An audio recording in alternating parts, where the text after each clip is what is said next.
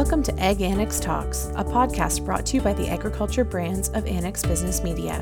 Join the teams behind Top Crop Manager, Potatoes in Canada, Fruit and Vegetable, Manure Manager, and Canadian Poultry magazines for compelling conversations with some of the most important voices in Canadian agriculture. This podcast is made possible by Bron, building quality drainage plows and accessories since 1974. Visit bronrwf.com for more information. That's B R O N R W F.com. Welcome back to the Groundbreakers. Our fourth and final profile is on Matt Moroz of Ravasto Enterprises and Brett Sheffield of Next Gen Drainage. Now, we chose to profile Matt and Brett together for a few reasons. For one thing, they work together as contracting partners and have done some pretty significant jobs together over the years in Manitoba. They did their schooling and training together and have had each other's backs in the industry ever since. Additionally, these two work in such lockstep that Matt, who was nominated in his own right, is actually the person who nominated Brett.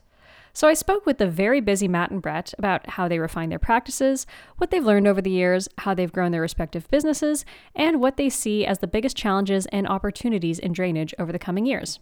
Let's get into it. Well, I wanted to start by asking you if you could just tell me a little bit about your background with, with ag and drainage and why you decided to get into it and what led you to starting NextGen. Yeah, so I, I moved back to the family farm in 2007 mm-hmm.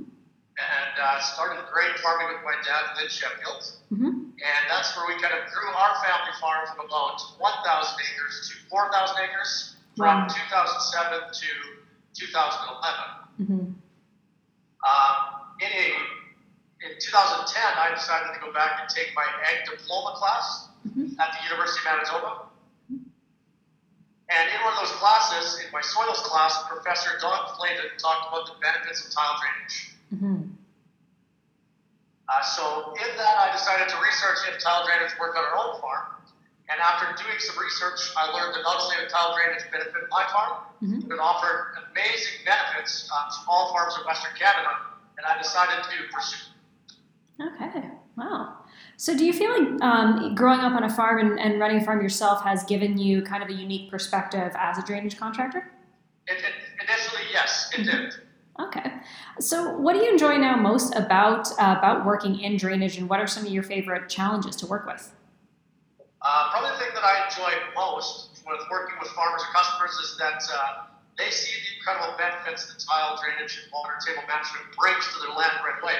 Mm-hmm. So it's, it's not as though we're needing to go out and, sell something that has no benefit. They, the benefit is clear, the excitement is there, and they're able to invest in their land uh, to, to get back great benefits that maybe they can't afford to buy new land or want to improve the land they already have. Okay. So it's, it's really great to see the excitement with our customers that we work with on a product that truly helps. Yeah, I bet.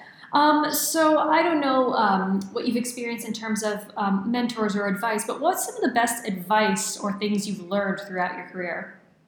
I've, I've had the, I guess, I've been very lucky to have some great mentors such as Roger Ellingson from Ellingson Companies mm-hmm. or Bob Clark from Clark Farm Drainage. Oh, who Bob. Many decades, decades of experience. Mm-hmm. Uh, they took me in and allowed me to work with them in the United States mm-hmm. and teach me everything that they do. And the main thing that they showed me was how important quality of work was and installing it right the first time was, just so that these products would go in and last for decades once they were done. So, you know, rather than, than experience extreme growth early on, we really took our time, we learned how to do it right, and then from that, that's how we became one of uh, Western Canada's top companies. I bet. Not even in just in drainage, but in all companies we in 2019 were one of Canada's fastest growing companies overall. Well, congratulations on that.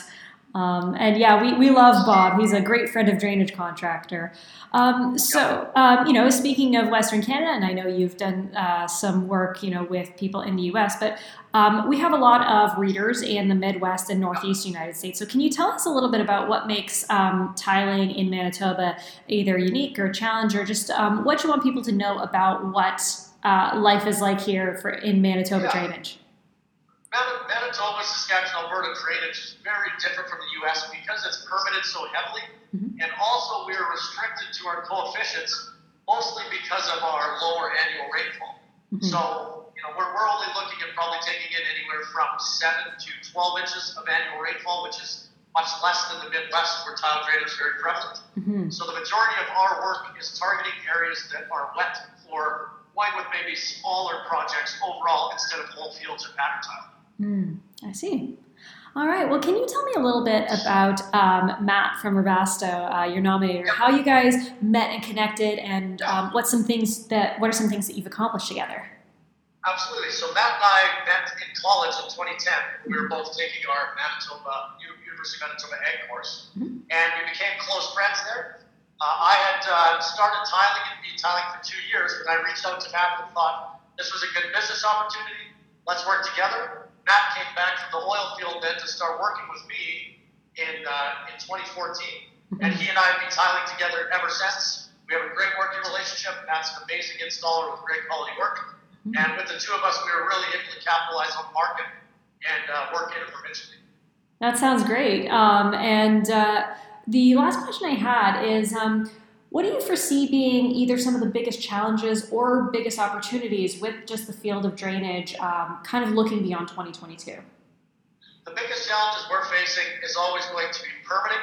Uh, the, the government has been changing regulations consistently from anything from uh, not allowing us to tile anything if it can't be planted before June 1st to now any soils that uh, they don't think are are ready to drain. So it's really limiting us on what projects we're able to do.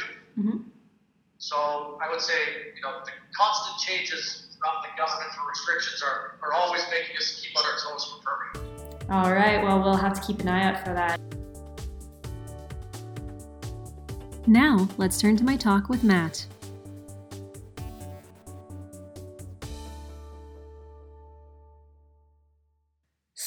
Wanted to start out, Matt, can you tell me about your background with uh, both agriculture and drainage and what made you decide to get into the field and then eventually uh, led to you starting Ravasto? Um, so, yeah, I guess um, grew up on a family farm and, and still farm to this day. Mm-hmm. Um, as far as getting into the drainage side of things, um, I uh, went, or I guess me and Brett initially met in uh, university, and um, kind of right after school, I took off out to the oil fields to go work and hopefully make a bunch of money and come home and start farming. And uh, mm-hmm. just as I came home, land values got crazy and uh, didn't exactly end up farming. So um, Brett had kind of bought a plow of his own there to, to start working on their farm. And uh, I kind of went and hung out with him the one summer and helped them out and ran the plow and some equipment, and uh, kind of the rest is history from there. Yeah. Um, now tell me a little bit about Ravasto, and I mean, obviously, what you guys do is obvious, but kind of um, what are like the values that you like to put into it? You know, what what do you want people to think of when they think of uh, you and Ravasto? Uh, just you know, down to earth, uh, small town company doing good work. Um, you know, at, at, the end of the day, um, especially on the, the drainage side of things, uh, I'm I'm still I'd like to say I'm still a farmer at heart. So um, you know, I I kind of like to give you what I would put into my own personal piece of land. So I'd, mm-hmm. I'd like to think we always give it our best every time. I love that. Um, we have found that uh, a lot of people that we talk to in the drainage industry either grew up on farms or are also farms, and those who do, we we find it gives them a really good like personal perspective because they understand what's at stake.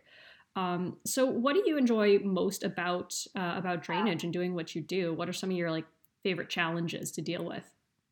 Uh, it's it's just always something different, you know, from from project to project. It never seems you run into to two things that are, are the same. Um, you know, whether it be just project specifics and you know outlets and requirements and pumps and it's it's always something different, so it keeps it exciting and uh, doesn't doesn't uh, let it get too boring. Yeah, that sounds like it. Um, so, what's either the best advice or best uh, that you've gotten throughout your career, or some of the best mentors you've worked with?